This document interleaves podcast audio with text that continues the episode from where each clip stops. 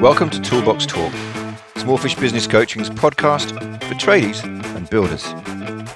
Now, I'm John Dale, and I'm a business coach for tradies and builders, and this podcast is here to help you put structure and systems into your business so you can grow it properly.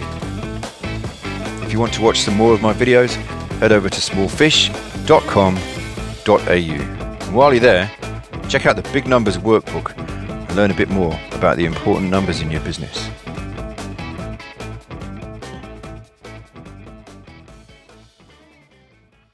Hey there, it's John here from Smallfish Business Coaching. This is a toolbox tip, and I'm talking about automating your bookkeeping, or specifically the uh, receipt and processing and payment of bills and invoices from suppliers.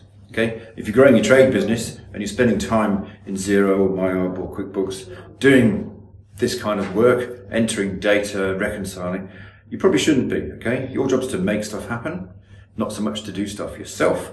And and the time you spend on admin and books is time you could be spending finding work and winning work for your team to do or helping your team do the work, helping make sure they do it well, right? On time, to standard, on budget. Now you've got skills in, in sales and skills in estimating and skills in the design of your trade. You've got the planning of work. You've got skills in that and you've got your, your people skills. Okay. Your skills with people, your own people and your customers.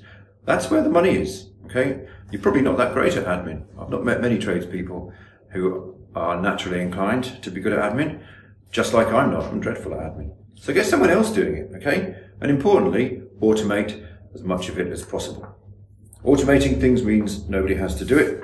It's always cheaper if a machine does something rather than if you have to pay someone to do it by the hour, right? Now there's a good way to automate something and that's to have a system and people and technology working together to achieve an outcome.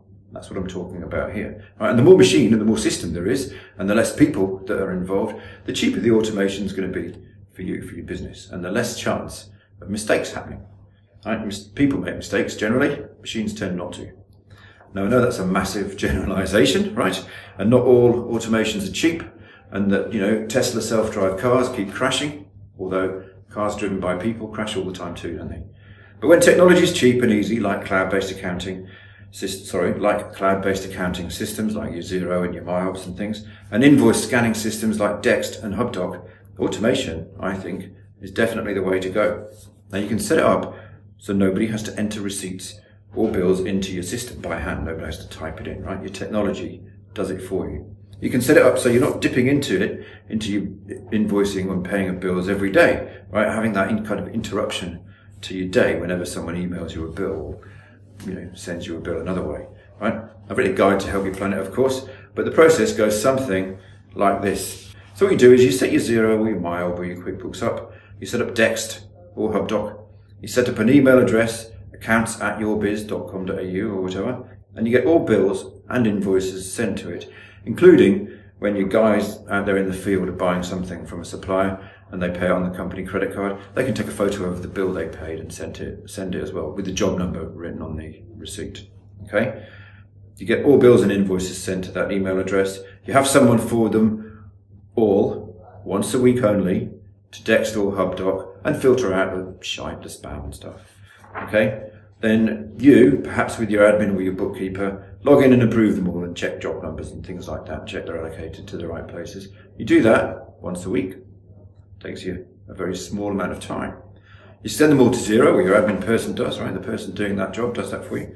Once a week, again, you meet with your person, your bookkeeper or your admin, and you agree which of the invoices in your accounts payable in your Xero or your MYOB are going to be paid. They set up a bulk payment, they send it to you to approve, you send it to your bank, bang, your bill paying is done. Okay, so for you, it's two short meetings and one approval per week. For your admin person, there's no data entry. A few mistakes are made, right? And we minimized errors from typing stuff in, and you've minimized the time impact on both you and your admin people.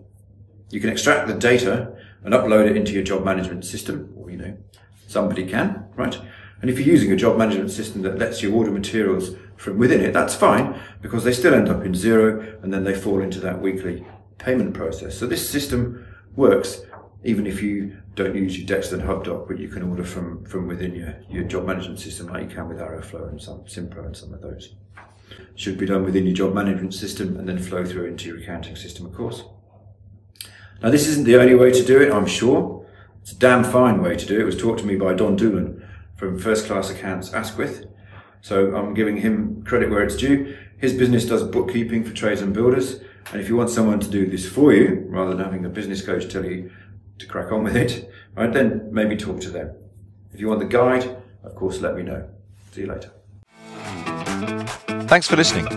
If you enjoyed it, please tell your friends, like it, share it, or give it a gold star or something. Maybe even leave a nice review. It will help me out. Thanks a lot.